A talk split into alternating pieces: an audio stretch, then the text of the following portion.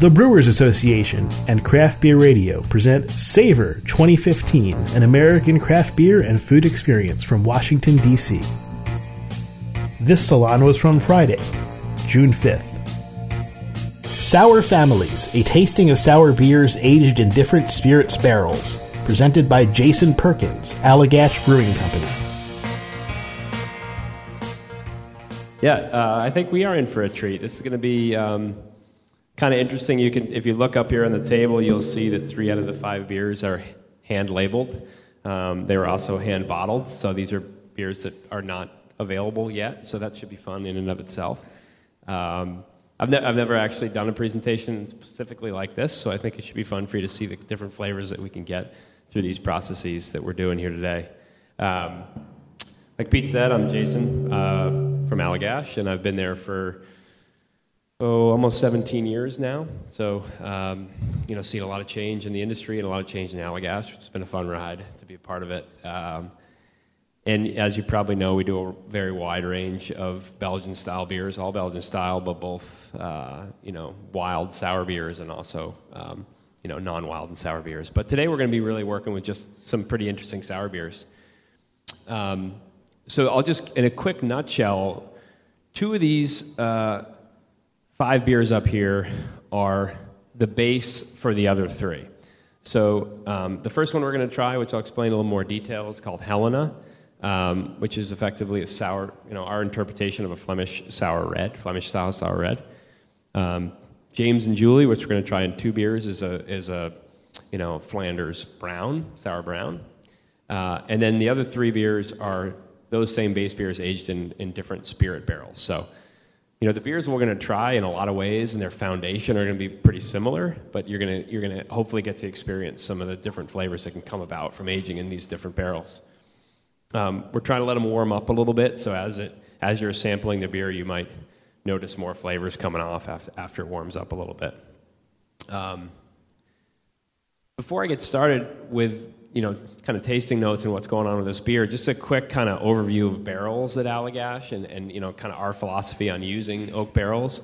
Um, we very much in, envision or look at barrels as another ingredient. Like, just like any other ingredient, whether it's hops, malt, yeast, et cetera, it's part of the recipe process. So, you know, people often say, well, why do you use this barrel versus that barrel? Or, or which barrel should I use if I'm aging beer? And it really depends on what you want to get out of the barrel. Um, so that's the way we kind of look at it is, you know, what flavors do we want to get out of the barrel? Um, and, you know, what's the purpose of it? And, you know, I guess one way to explain that is uh, our beer Curio, which you might be familiar with, which is our triple aged in bourbon barrels. In that case, you know, what we're looking for, I guess, is fairly simple. We're looking for the flavor of the spirit. We're looking for, um, you know, classic oak, kind of uh, charred oak, vanilla, coconut type flavors and, and that's, that's it. We're not looking for over oxidation. We're not looking for um, you know, any kind of wild character. That's it. So that's kind of the, that dictates how long the beer is aged, only about six weeks, and what temperature it's, it's stored at, and so on. You know, the other end of the spectrum, eh, with some of our sour beers, our coolship beers, for example, which are spontaneously fermented beers, we're looking at a barrel to not really contribute flavor per se from the barrel and the oak itself, we intentionally select what uh, a winery would call a neutral barrel, so a barrel that's gone through several cycles at a winery and has had all the tannic and vanilla and kind of buttery type notes kind of leached from the barrel from various usage. In that case, we're looking for the barrel to be uh, a storage vessel, uh, a semi porous storage vessel to allow the microbes that are naturally present in this beer to do its thing. So those are kind of the two ends of the spectrum. What we'll be trying today is kind of somewhere in the middle um, in terms of what we're trying to get out of the barrels. So anyway, onto the beer. I know you, are very patiently waiting to try the beer. You're allowed to try it now. So, um, so like I said, this is um, a beer we're calling Helena. Not not yet been released. Probably later this year it will be for the first time. It's um, like I said, you know, Flemish style sour red is what it's kind of modeled after. The beer starts in stainless steel with a normal, uh, with our normal house ale strain. Uh, goes through full fermentation that way. You know, we use a little bit of um, biscuit malt, a little bit of special B malt, a little bit of Munich uh, to give it a little bit of body to it. Uh, very little hop character. Uh, and then it, after primary fermentation, which is about two weeks, it spends over two years in a large oak tank, also called a foeder. So in this case, this large oak vessel is about 3,000 gallons. During that time, we, the beginning of that process, we add our own kind of homemade cultures of lactobacillus and pediococcus, which produce lactic acid in the beer over time, making it therefore sour. But it's a very clean sourness, as you'll note from it. It's you know, not a lot of vinegar notes, very not not necessarily a burning sourness as much as it's a nice clean sourness. Um, so you know, there's some kind of candied apple flavor there. There's uh, you know some fruit, strawberry, biscuit flavors in the or in the aroma. I get a lot of almost vinous character in the finish and some oaky tannin. So it is an oak barrel, so we're getting a little bit of that kind of oak character leached into the beer itself. Um, but very clean kind of tartness, almost like Meyer lemon in the finish.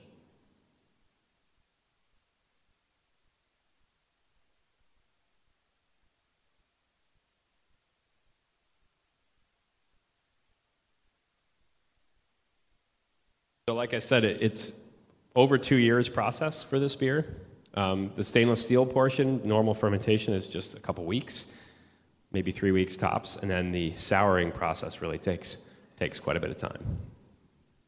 The foeder that we use for this beer previously held uh, red wine, actually from um, a winery out, out in California. Um, Bonny Doon Winery is the winery that we particularly got those from. So a little bit of uh, residual wine character to the beer, some oak character left in the oak, but it had been used a couple times before we before we got it.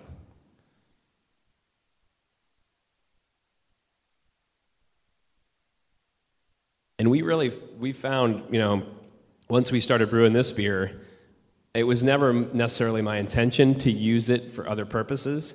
Um, you know, this this was intended to be a beer to stand alone and, and here it is, and, and we will release it on its own. But um, after we started working with it, we realized it was kind of this great kind of base beer for other beers. So, um, Emotional Honey, which we'll try next, is one of those beers. We do a beer a couple times a year we call Little Sal, which is um, this is the base beer with blueberries added. Um, anyone ever read the so- story Blueberries for Sal? Anyone has kids? Or if you live in Maine, you probably would know it. But it's a kid story about blueberries picking. Little Sal was a little kid. Um, people who know the book think it's the greatest name in the world. All the rest of you think it doesn't make any sense. uh, so it was kind of a cool side, uh, a little side effect from from brewing these beers, as we found that you know we could you know really play around and use them as as base beers for all these other interesting side projects. So you know all these other beers we taste we'll have here are you know, either, you know, one oak barrel or a couple oak barrels, really, really super small scale stuff.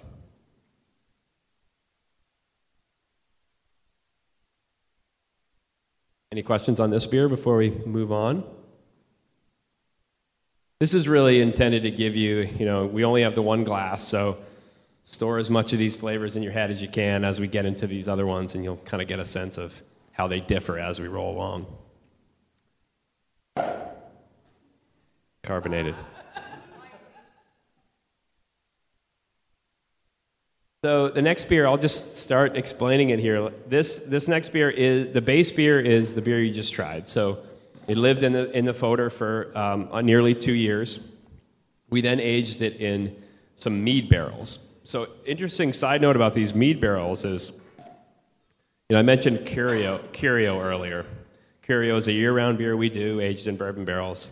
We get the bourbon barrels fresh to us from the distillery. We get them within about a week of being emptied. They're filled right away. Curio ages in them for six weeks, and so on. And, and typically, because the flavors that um, we want to get out of those bourbon barrels are, we are leached out after the first use, we, we don't reuse those barrels in most cases. They get used for you know, planters or for making rain barrels and stuff like that. We have a lot of excess. But in this case, we have a couple other outlets of local wineries, local mead makers, sometimes other breweries. And so these mead barrels we used actually had a cycle of bourbon first, then RBL Curio, then mead, and after mead, back to us again for this beer. So it kind of went through a cool little cycle.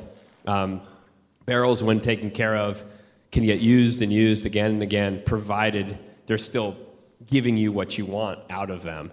You know, if you're not getting the flavors, there's no point in using it anymore. But in this case, they were kind of they were reinfused with mead from from a local mead maker um, right in Portland. Um, so it aged in those mead barrels for um, about six or seven months. So certainly longer than we do for Curio, but it's compared to other sour beers we make a relatively short period of time. So you know, you certainly get some of those same flavors. You get that candied apple kind of aroma. Um, you get some of you know that some of that same caramelized sugar type flavor, but you also get some some other stuff there. You, you're starting to get some a little bit of oxidized notes, so you get like some sherry characteristics in the beer a little bit. Um, you certainly can get a little bit of kind of spirit. It's almost perceives like bourbon, even though I don't think that's really the bourbon flavor you're getting. But you're getting some of those same charred oak flavors that you can get from a bourbon aged in oak. Um, certainly honey. Um, you know that's obviously what mead's made out of, so you certainly get some of that. I get a little bit of vanilla, burnt marshmallow almost in the flavor. Um, and right in the finish, especially, the, for me, the mouth feel and the finish is just all just more rounded overall. A little bit stronger, not a lot. The first beer, Helena, is 6.5%. This is 6.8%. So just from a little bit of pickup from, from what's left in the barrel, but also just natural evaporation that's going to happen in a barrel over time, you're getting a little bit of condensing there and uh, concentration of, of the beer, getting a little bit more of a warming effect. And actually, as we go, these beers will get stronger as we go.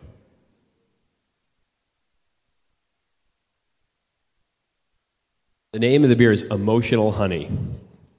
Um, it's not the, the, the name basically came from kind of an inside thing, but the, a couple of people in the office have this board by their desk that says what they want their band names to be. So they keep a running list of like what their band names will be if they ever make a band, even though none of them play music. And Emotional Honey was one of them, and Mead, Mead's Honey. So that's kind of names are a pain in the ass. So we find them wherever we can get them. Um, so uh, yeah. So any other questions on this beer? Yeah. I'm sorry, just could you repeat the sequence of the, the process? Barrels? Please. For just the barrels themselves? Yeah, for sure. So um, we get them from the distillery. We use for bourbon. You know, side note: bourbon, actually, by law, can only be made from a barrel that's a fresh barrel, so they have to get rid of them. Um, we get you use them for curio. So the barrel comes to us after about a week after emptying. It's typically filled with triple. Uh, which turns into Curio. Six to seven weeks of aging typically for Curio. We then send them to the um, mead maker. He stored mead. I'm not sure how long they age the mead. I think it's a, roughly a year, I believe, but I don't know exactly the time frame. And then right back to us for this beer. Yep. Jason, would it be fair to say that this beer is more attenuated than the first beer we sampled? Um, ever so slightly. Uh, because the beer was effectively finished when we, when we moved it into the barrel, um, there was the fermentation was basically done. What was and even the souring phase of the lactic acid production was over. So you know, back to like what I met, referenced earlier about what we want from a barrel, like what are we trying to get out of the barrel? Even though we're aging sour beer in the barrel, and oftentimes the reason you age sour beer in a barrel is to get you know, that the semi-porous environment for the microbes to be happy.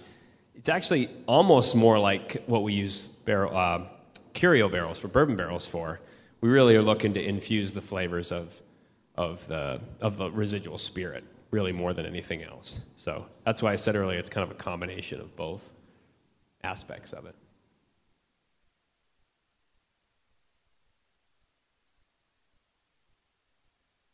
Next beer. Any other questions?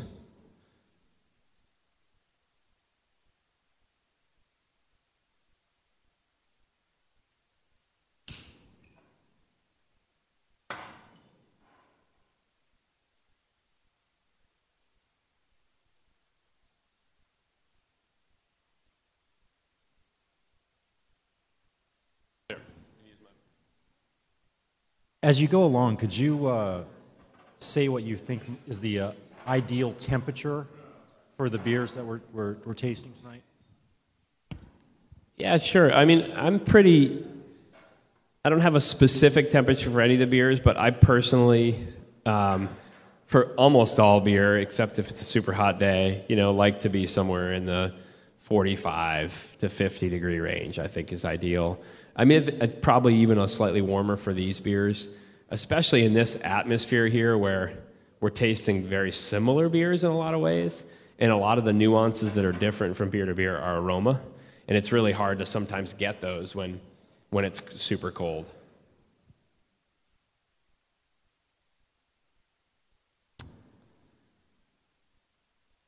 So the next beer is um, Monmouth Red.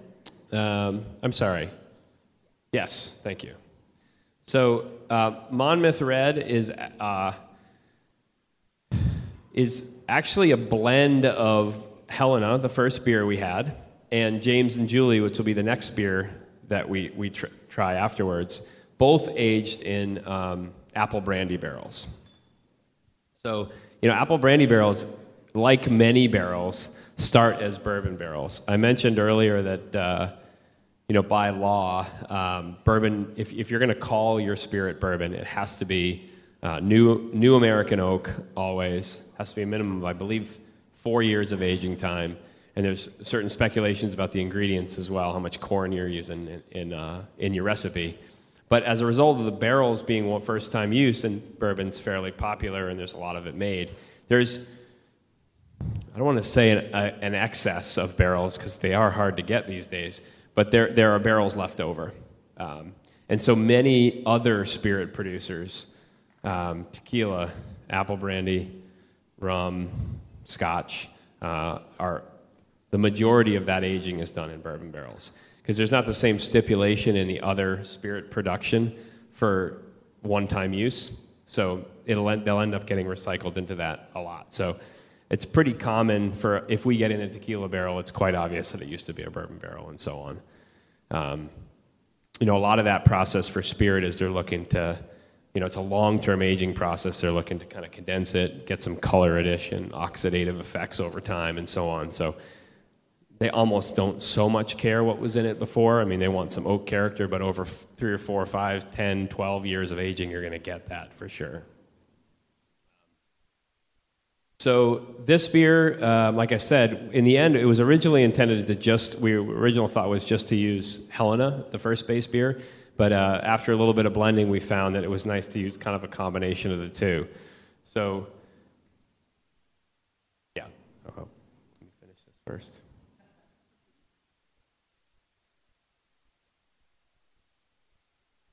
Um, so, you know, you're getting a little bit of those same kind of vinous apple flavors that you get from, from Helena. But in addition, you're getting, you know, I get kind of dried prunes. You get a little bit of kind of spirit like character. I don't know if anyone drinks much apple brandy, but you can definitely get some of those flavor components there. I get an earthiness, almost like fresh dug soil, uh, potting, fresh potting soil kind of aroma. Um, some candy, kind of candied cherry. Get a little bit of mustiness too.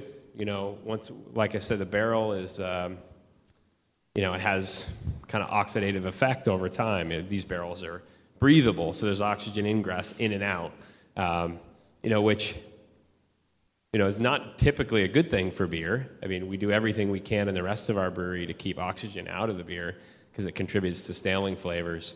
But there's something remarkable about about sour beer and wild beer and its ability to kind of withstand those those effects in terms of you know in a say a, you know, a light lager, for example, you're going to get a lot of kind of papery, cardboardy, unpleasant type aromas.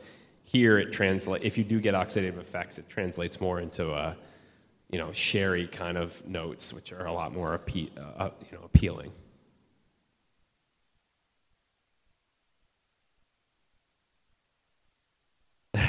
Monmouth Red. So. Um, it comes from the town in which the apple brandy is made. and I actually hesitated, and you know, we're getting recorded here, so I'm probably going to get in trouble. But um, we, the, the, I'll still leave it unnamed. But the apple brandy producer we got them from was kind enough to sell them to us, but they said you cannot say where these came from, and I just did. Well, I didn't really, but but yeah, so, yeah. So don't look, don't Google that. What's that? Probably, yeah, probably. Uh, good question. Nine and a half. So, um, you know, we'll go back actually. We'll not go back. We'll try James and Julie, which is half of it. So that beer is about 7.7. First one is six and a half, the two blends. But you also get, you know, once again, residual spirit. And also, this is a little bit of a longer aging time, so it can start to get some condensing of, you know, concentration of, of the beer itself just through evaporation. So yeah, I mean, goes without saying, you get kind of a warming, uh, warming feeling in, in the mouthfeel, especially in the finish. Certainly has, I think some of that spirit flavor, or, or sorry, aroma that you get is just ethanol, just in the beer, especially as it warms up.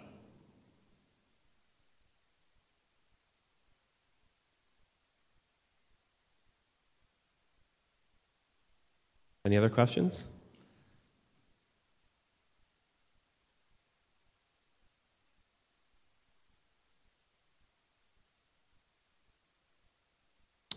Um, so James and Julie, actually, the next beer we're going to try um, is our sour brown. So in a lot of ways, it's this it's the brother or the sister of Helena. Process is very similar to start with. Um, fairly similar strength. This is a little stronger in alcohol. Um, malt is is pretty similar. Both have Munich malt, our our base malt, um, biscuit malt and Special B. Special B is a, for anybody who's a homebrewer, I'm sure is familiar with it, but B is a pretty unique caramel malt that's um, typically produced in Belgium that gives a lot of kind of raisiny type notes to the beer, very unique aromas. There's some of that in Helena, but there's a lot more of it in this beer. So even though the color is fairly similar, they're both one's one we call red, one we call brown, but they're both kind of reddish. One the brown is a little bit darker you get a lot more sweetness in this beer. You get a lot more um, body, perceived body, I should say. Um, and then they're both started in stainless steel with our house yeast through normal fermentation, and, they're, and then they're, but they're, and they're both finished with our blend of lactobacillus and pediococcus. So, lactobacillus and pediococcus are lactic acid producing bacteria. So, you know, also found as yogurt cultures. You know, that's probably where people who aren't familiar with beer would have heard those before. Um, but when used properly in beer, you can produce very clean, um, hopefully predictable acidity, intentional acidity, intentional sourness. Uh, in a side note, ironically, those same microbes are two of the biggest enemies in every other brewery in the world, including the majority of our beer. So we have, uh, you know, a, uh, you know, lots of procedures in place at the brewery and a, and a quality control team of four who are constantly working on protecting and, and detecting the presence of lactobacillus, pediococcus, and brettanomyces in our beers. At the same time, over here, we're intentionally putting those same things in our beer to produce intentional flavors. So it's kind of a weird irony in, the, in our brewing world. Um, and 99% of the breweries in the world by volume are do everything they can to keep them completely out of all their beers. So, um, kind of a fun, fun, different way to look at things.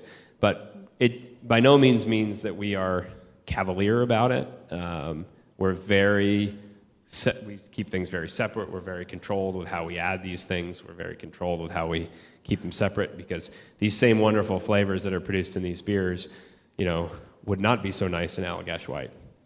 So do what we can to keep it out. So um, James and Julie, the, the big difference between James and Julie and Helena, not other than a little bit darker, a little bit more um, kind of car- caramelized finished, is this is 100% stainless steel. So this does not go into oak at all uh, until it gets into you know these uh, spirit infused situations, but it's 100% stainless steel. So, like I said earlier, kind of modeled after um, you know Flanders Brown style beer. Um, so you get you know some. Does everybody have that now? So yeah, you know the those the one without the oak, you don't get as much of maybe that vinous tannic character that you had from the first one, and I think that almost makes it perceive even more acidic, more tart, because it doesn't have as much of that kind of astringency to it. Um, but you also get from, from the caramelized malt, you get a lot of kind of dried fruit character. I get a lot of prune, kind of prunes character from it, um, kind of Concord grape juice like flavor, um, caramelized brown sugar, that kind of thing.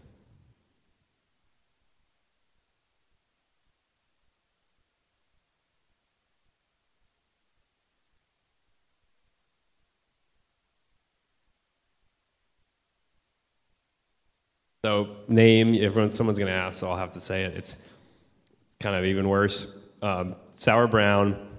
So James Brown, and for those people of the MTV age, downtown Julie Brown. That's where the name comes from. Uh, and actually, on a side note, I like to think it's named after my wife and some random dude because my wife's name is Julie, and um, Rob, the owner of the, of the brewery, has always called my wife Downtown Julie Brown since the day he met her. So um, I think it's my wife's beer. And James, I don't know who James is, but.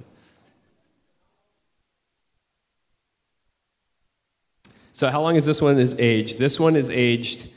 Both this and Helena are basically the same age, but about two years for both. Two years in oak for Helena, two years in stainless for this. Um, in my opinion, this beer is ready now. This we hand bottled out of the tank. It's still in the tank. But just for our, through our cycle of production, we haven't yet packaged it yet, but we will, we will be later this year for sure. Um, we tend to be pretty slow with our wild beer and sour beer programs. There's no doubt we could, if all we were caring about was producing acid, producing lactic acidity in the beer, we could do it a lot quicker you know, with heavier additions of the bacteria, with higher temperatures for sure. Um, but we found that this, doing it slower produces a way more rounded flavor overall. It's not as aggressive. It's not, you know, you get the flavors melded a lot more together.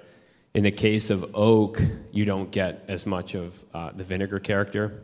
Um, acetic acid is vinegar. That's the aroma that you get and flavor you get from from vinegar. So, not that people are in the habit of sipping vinegar straight out of a bottle, but if you are, it burns the hell out of your throat. Lactic acid does not. I mean, it, it, it it's like sorbet almost. It's got, you know, it's a very pleasant acidity uh, on your tongue and on your cheeks, but there's no burning in the throat. Um, if you produce sour beers at higher temperatures, it makes acetobacter, which is what produces acetic acid, a lot happier. Um, so you will tend to, it's hard to avoid in that case. So um, this beer pr- probably we could have made ready faster, but we're just super cautious with the speed of things, almost to a fault. Um, takes a long time to do some of these, but I, I definitely believe in being patient.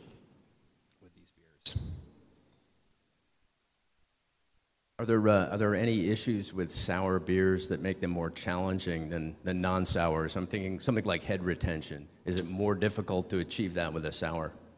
That's a great question, and it's definitely true.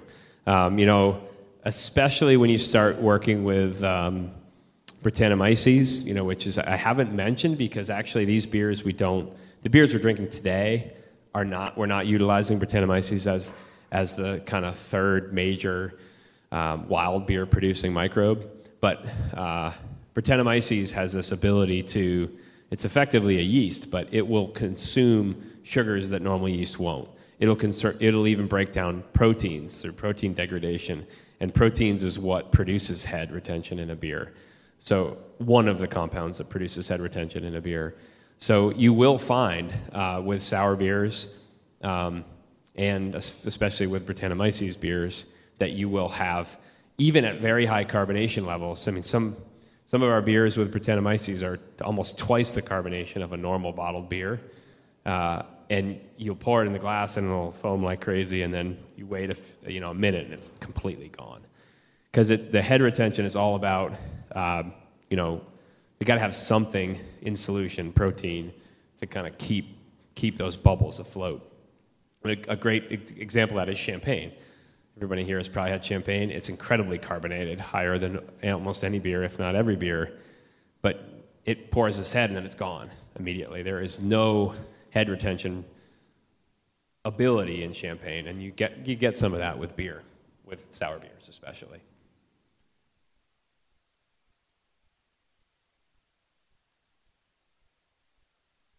One thing, one thing that is worth noting with comparing James and Julie and Helena, um, their final density or their final gravity, like the concentration of sugar in the finished beer, are identical on, if we were to measure them, um, you know, with lab instrumentation. Perception wise, this beer, James and Julie, perceives a lot sweeter. Um, you know, it's got, and that's really from the use of, of more caramelized malt, especially that special B malt I was referring to. So even though the beer itself, and in terms of density, concentration of sugars, is actually just as dry as the other one, it has this perception of sweetness in the finish um, which I think you know works really well with um, with the final beer we'll try, especially with the rum barrels, but with spirit barrels, I think it adds a nice touch. And that's actually where we kind of end up with Monmouth Red, the last beer we tried, with adding some of the James and Julie because we kind of liked having some of that kind of residual sugar flavor and uh, uh, kind of brown sugary type character to the beer. So we added a little bit of that.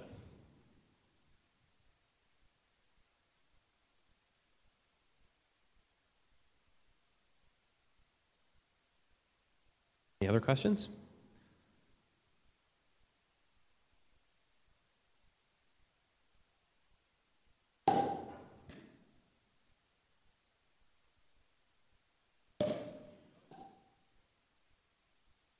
Can you talk a little bit about how sour beers age in the bottle?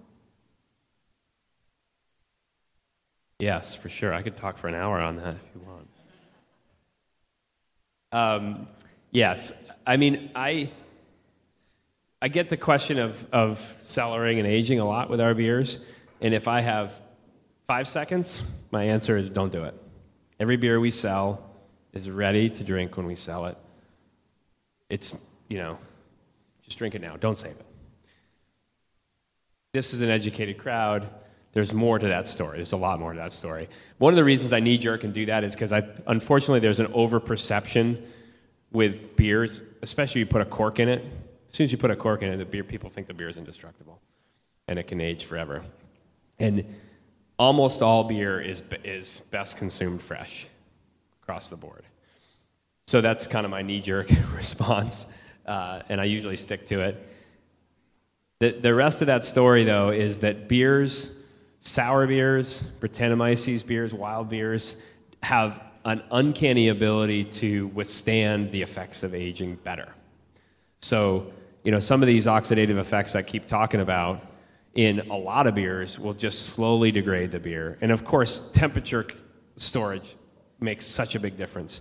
The most, the most um, robust aging beer in the world, if you store it at 80 degrees for a month, it's gone, no matter what.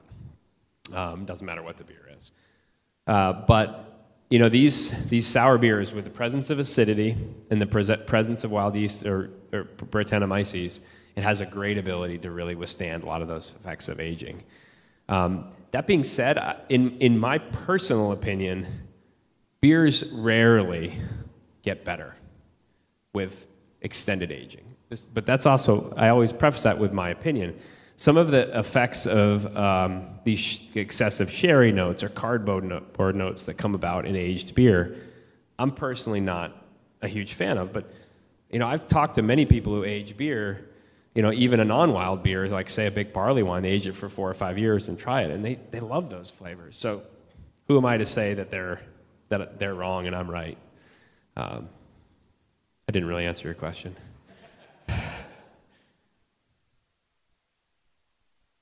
Specifically thinking of another brewery's sour beer that I tried in 2013 and in 2014. The 2013 was so much better. And I'm wondering is it was it just the year or was it because it had aged for an extra year? Almost an impossible question to answer because it, it's probably a little bit of both. Uh, you know, we some of these beers are one-offs for us and so, uh, but many of them we do it again and again. And when you're, working with barrels and you're working with uh, microbes, it's really hard to get it the same every time. And to some degree, you don't always want to get it the same every time. Um, if you had years and years and years of practice uh, to do so, um, that would be different. Um, you know, I've had conversations with, to use an example, um, Frank Boon, who's the you know the owner and of Boon Lambic in Belgium, and he he says, I want my gueuze to be the same every single time. Like I, I I've been doing this long enough. I've perfected it. I want it to be the same. I have a ton of respect for that. We we make a gueuze style beer, our coolship beers, and I they're similar, but they're definitely not the same every time. You're working with different bases and different ages, and di- microbes are pain in the ass. They'll act differently each time, and so on and so forth. Uh, that being said, age will most certainly change a beer.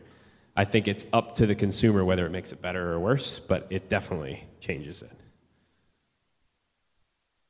So these beers that have taken two plus years to make, how long have you been working on them? Um, so we've been doing across the board. We've been doing kind of what I would call wild beers, so sour and Brettanomyces beers for about 12 years now. Um, for a specific beer, it really depends on the beer. Sometimes, with the case of the sour uh, brown and sour red, you know, we just kind of did it, and and so that beer we didn't pilot at all. We just based on our experience uh, and what we hope to get for flavors, we just brewed it. Uh, and so, you know, working on that was this. This is the one and only batch of that beer. Um, most of the time, we pref- we have a pilot pilot system. We'll pilot beers again and again, and get them just the way we want. But in the case of these wild beers, it's difficult to do so, especially when you start using a barrel or a foeder. You know, we can't pilot what's going to happen in a uh, 3,000 gallon foeder. So sometimes we'll do a little small, you know, five gallon, 10 gallon oak barrel to, to try it out. But really, the, what happens in that barrel is so different what happens in the big one. So we, you know, use our own experience and, and make some educated decisions. Um, you know, luckily, we have an expectation in our head what the flavors are going to be like, but there is no ex- overall expectation because we've never made it before. So, um, you know, when you do it, you know, you, you, get it right sometimes, and sometimes you don't. We definitely, you know, one thing I, I tell uh, people who are just getting into breweries who are getting into into sour beer for the first time, you know, sometimes we'll get questions at festivals or on phone calls, like, you know, asking for advice. And one of the things I always tell them is, you know, you, you or your owner, uh, whoever writes the checks at your place better be ready to dump a whole bunch of beer. And if you're not, don't do this because it, you're gonna stuff's not gonna happen exactly way you want. And you know, with these kind of beers, we control everything we can. You know, it's not like brewing on, on our in our stainless steel tanks where we have a lot more control. We control everything we can. We control raw materials. We control barrel selection as tightly as we can. We control process. We control microbe growth, temperature of the barrel room, et cetera, et cetera. But there are some things that are out of our control. And the only way to control the stuff that's out of our control is blending. And part of blending means I'm not using that barrel. I'm using this one, but I'm not using that one, so that goes to the drain. It's kind of sad, but it is the only way to make these beers well, I think. Do we have the final one? You guys ahead of me? The Nettles? Um, so, yeah, so Nettles. So, Nettles is James and Julie the Sour Brown aged in rum barrels. So, um, we have uh, a kind of a cool uh, working relationship with a distillery that's just down the street from us. Um, about half a mile down the road from us called New England Distilling. Um, they make fantastic gin, rum, and rye whiskey. So if you're spirit drinkers, I, they do distribute around here, so check them out. Uh, gunpowder, rye, and Eight Bells rum are the, are the two spirits you'll see around here. Um, and we have a little historical tie to them as well. Uh, Ned Wright, who's the owner and head distiller there, was the first, first full-time employee at Allagash and uh, worked, for, worked for, at Allagash from about 95 to about 2002. I worked with him for several years myself, and then he left and did some other stuff and then opened a distillery. So he's still a very good brewery friend and been in the industry, booze industry in some way for quite some time. Um, Nettles, kind of a funny name. Um, years ago when we were both working at the brewery, uh, it was basically just me, myself, and Rob, the owner, and uh, some. You know, we used to get random tours to come into the brewery.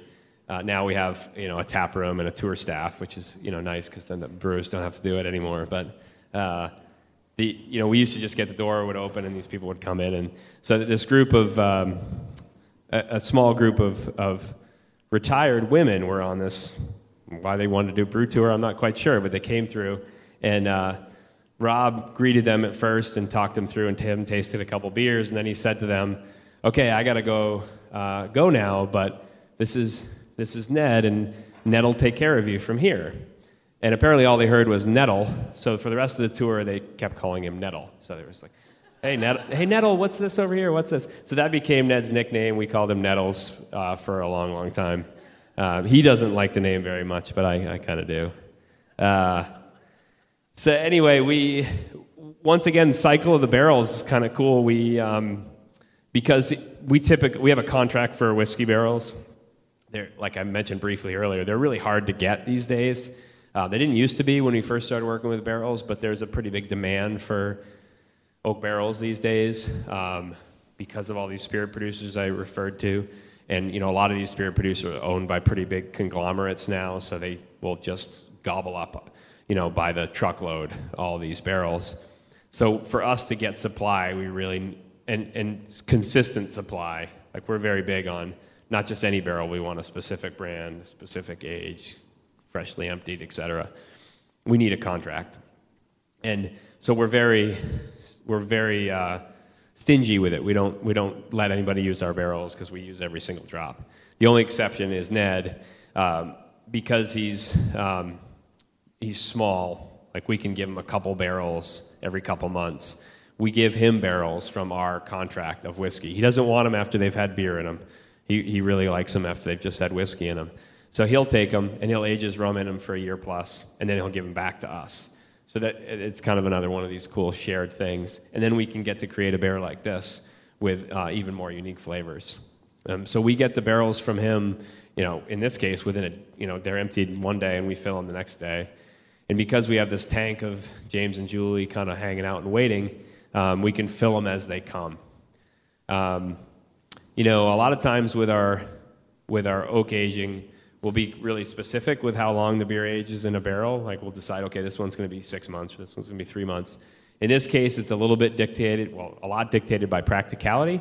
He's a small distillery, so we get one at a time. So we'll get one you know, one month, and then six weeks, seven weeks later, we'll get another, and so on. And so the end blended beer is, you know, maybe three months in oak, four months in oak, six months in oak, and so on. So you kind of get, um, you know, this myriad age uh, flavor of different different effects of aging over time. Um, you know, some of those same kind of dried fruit type flavors there, but I also get brown sugar, a little bit of figs. You get some of those musty notes from the aging process. And a musty almost sounds not good, but it almost comes through as like a musty mushroom type type aroma. Certainly sherry notes. I get a little um, pumpernickel like spice in the aroma, so a little bit like breadiness to it.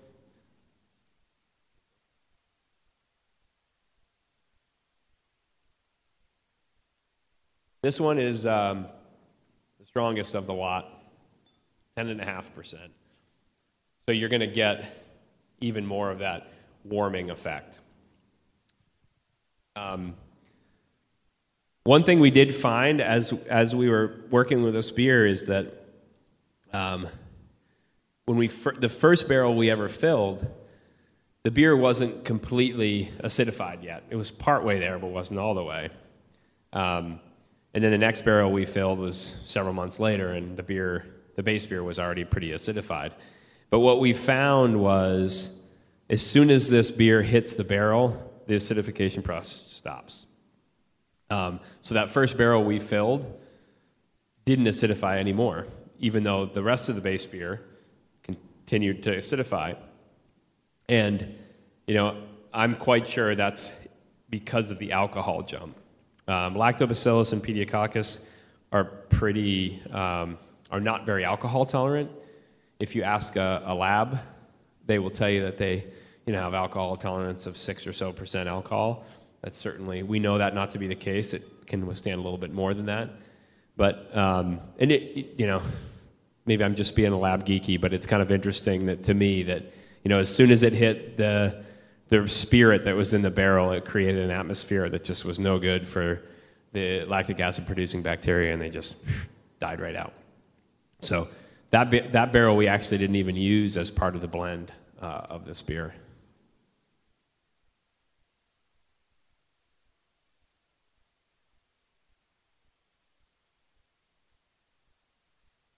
Vanilla is a pretty common flavor characteristic that you get from oak aging, especially with charred barrels. So um, I certainly get that a little bit, both in the aroma and the flavor here.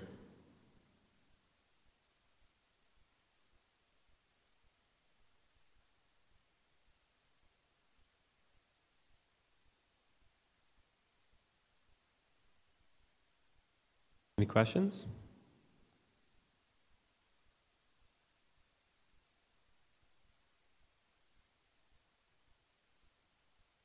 If I don't hope it's okay, but if anyone wants another repour of some of these, I think it would probably be might be interesting to go back and try some of those base beers um, ahead of time.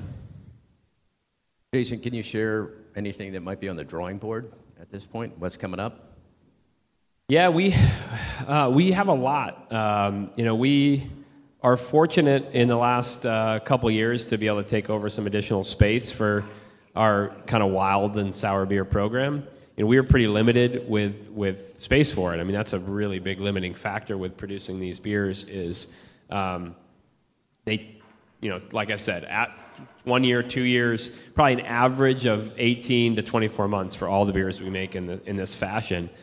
So that it takes up a, a, good chunk of space.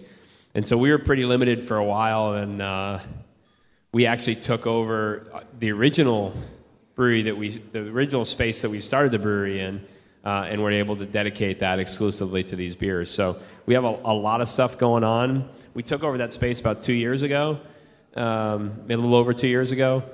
But because of the nature of the time these beers take, it's going to take time for that beer to get to market. Because you know we took over the space, put some tanks in there, put a bunch of oak barrel storage in there, filled that storage over you know a six eight month period of time and so now we kind of have to wait for it to come through.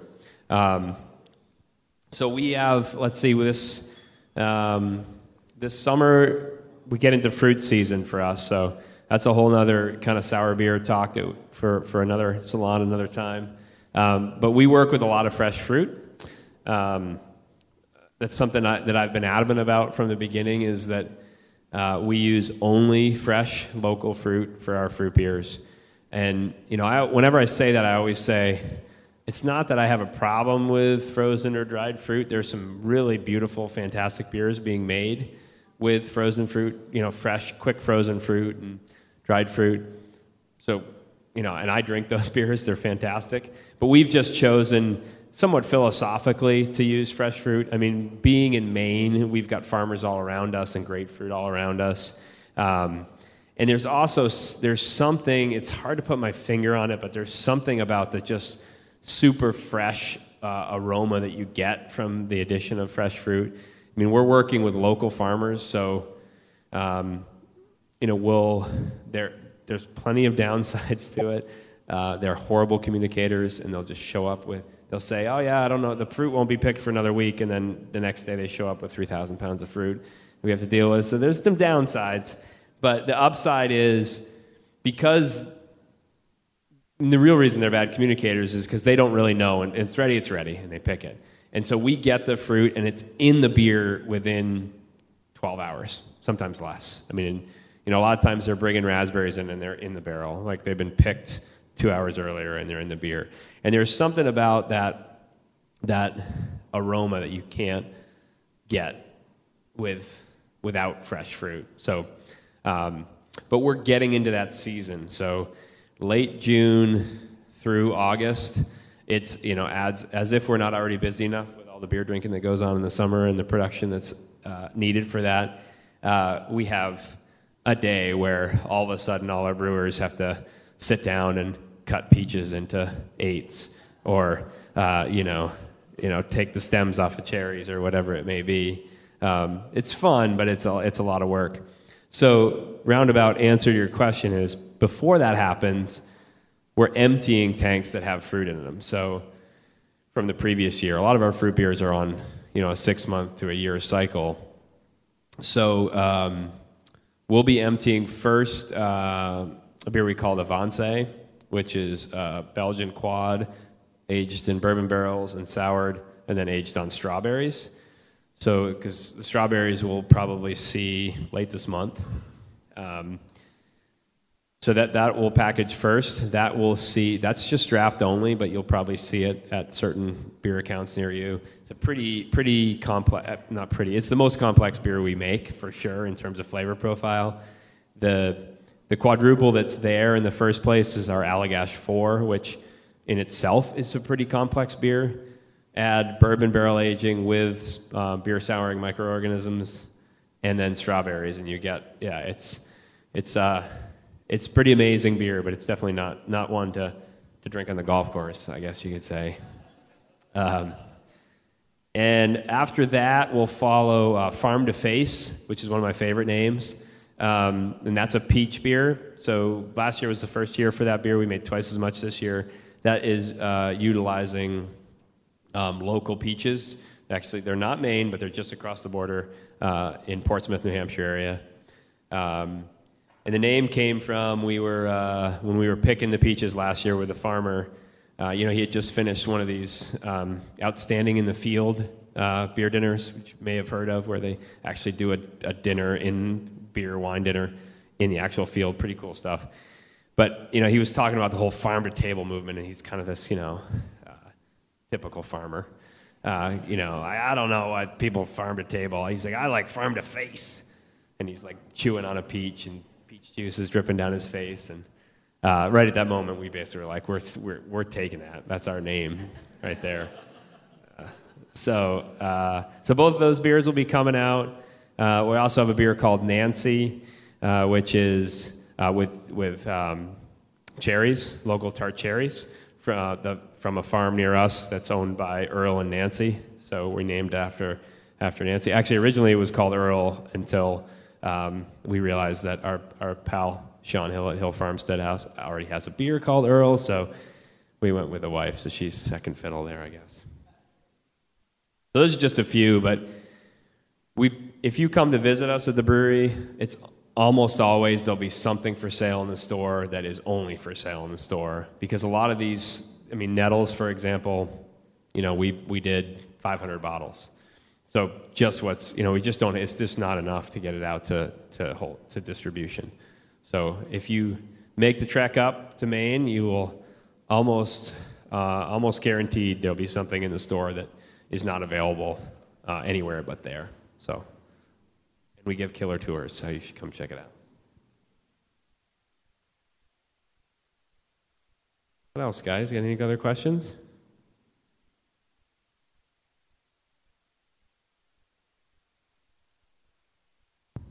I know it's like a, a parent out being asked to pick their favorite child, but um, any sours that you haven't talked about that you're particularly proud of?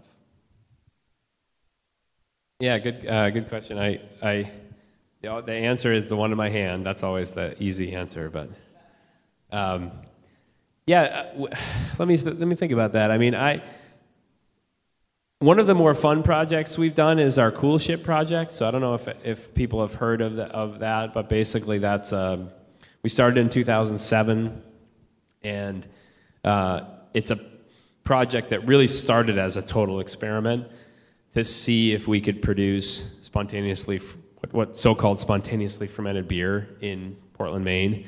Um, you know, uh, if you you know conventional wisdom in the brewing world and in some te- some books that have been written, the thought was you could only make these kind of spontaneously fermented beers within a certain mile radius of Brussels, Belgium, um, lambic production. And, and we had been making Belgian style beers since we opened and, you know, loved those style of beers. And so we know, were kind of always curious if you could make those beers outside of that region, you know, following a similar process. And we talked about it for a little bit, but it really just took one day, really, Rob, the owner, the man who writes the checkbooks, to say, let's do this. I mean, he just literally came in one day in 07 and said, we're, we're putting one in and, in a, and putting in a coolship. because it required building a room, putting in a coolship, which is this shallow cooling vessel, um, to really see if this project would work. And so, in terms of being proud of something, I, I don't know if that's the right word, but it's, it's, some, it's been such a fun project since then because it, it really started as a true experiment. We really went into this investing in this building, investing in this coolship, investing in time without have, knowing if it would work.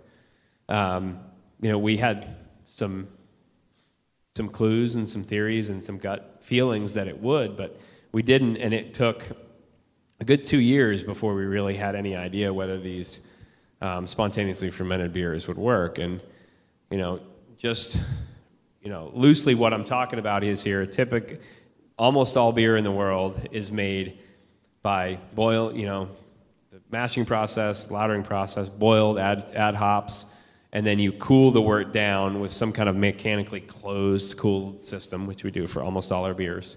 And then you add a cultured type of yeast, a very specific type of yeast, for whatever reason you choose to add it. Um, with spontaneous fermentation, we don't cool the wort. We cool it. It goes straight into this shallow vessel. It kind of looks like a big brownie pan and it, it stays in that shallow vessel for about 18 hours and cools naturally. Just, you know, you spread the liquid out, more surface area, so it slowly cools over time.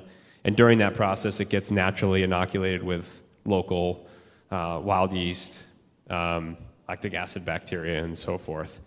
Um, so it's been a super fun project with figuring out, once again, back to this you control what you can control um, we've learned that one of our big control factors of that beer is temperature of outside, like very specifically. We, we started with this range of, say, overnight temperature of 25 to 55 degrees.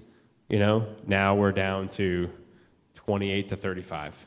Like basically, we'll cancel the brew if it looks like it's going to be too warm, because that is our control. That's you know, uh, we can't add a certain amount of microbe. We can't in that case, we're doing true natural, natural inoculation. So our control factor is temperature. So, and now it's, you know, now it's been, you know, we're into our eighth year with it. We have a bigger stock of these beers. They take two to three years to ferment and age. Um, we have more, more beer to blend with. So it's, it's been super fun project with, uh, you know, it's been like a eight year experiment basically. And those are one of these beers you can only get at the brewery.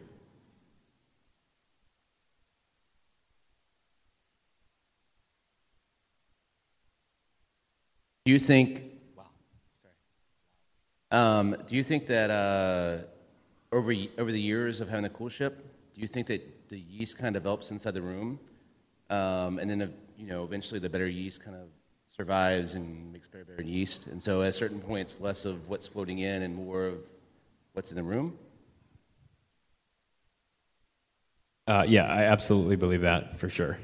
Um, and you know, I think we have some pretty good evidence of that with the way the beers have continued to evolve over time. Um, you know, we we, we kind of believed that going into it, and that's why we, we couldn't really pilot the project effectively. You know, we talked about oh, we could just take a five gallon bucket and fill it with wort and put it in the parking lot, but we didn't really feel like that would tell us the true story. Um, and as we've used the room and used the coolship, everything Well, for one, the fermentations have started a lot faster. The first, the first season we brewed, fermentations took seven to 10 days to see vigorous, like messy fermentation. We now see them in two days. Um, and if we brew, like this past fall, we brewed seven batches in a season, in the, in the fall season, each one was slightly faster. So there's, there's some kind of build up in there. And, and because of that, and because of that theory, every year when we start a season, we do what we call prime the coolship, which basically means we put about 100 gallons of white wort, because we're brewing white all the time, into the coolship to kind of get heat in the room, get some steam in there, wake it up, if you will. And whether or not that works, I don't know, but it, all the evidence seems to point to that. So, um, and it's nice because I think overall our selection of available blending beer has really gotten better and better over the years. So, but yeah, I definitely believe that. Time for one more question. All right, well, please join me in thanking Jason for a great presentation. Thank you for listening to this recording from Savor 2015, brought to you by the Brewers Association and Craft Beer Radio. You can find the rest of the salons from Savor 2015, as well as all of the salons from previous years of Savor at craftbeerradio.com slash savor or on craftbeer.com. Craft Beer Radio is a weekly beer podcast that you can listen to on iTunes or from our website at craftbeerradio.com.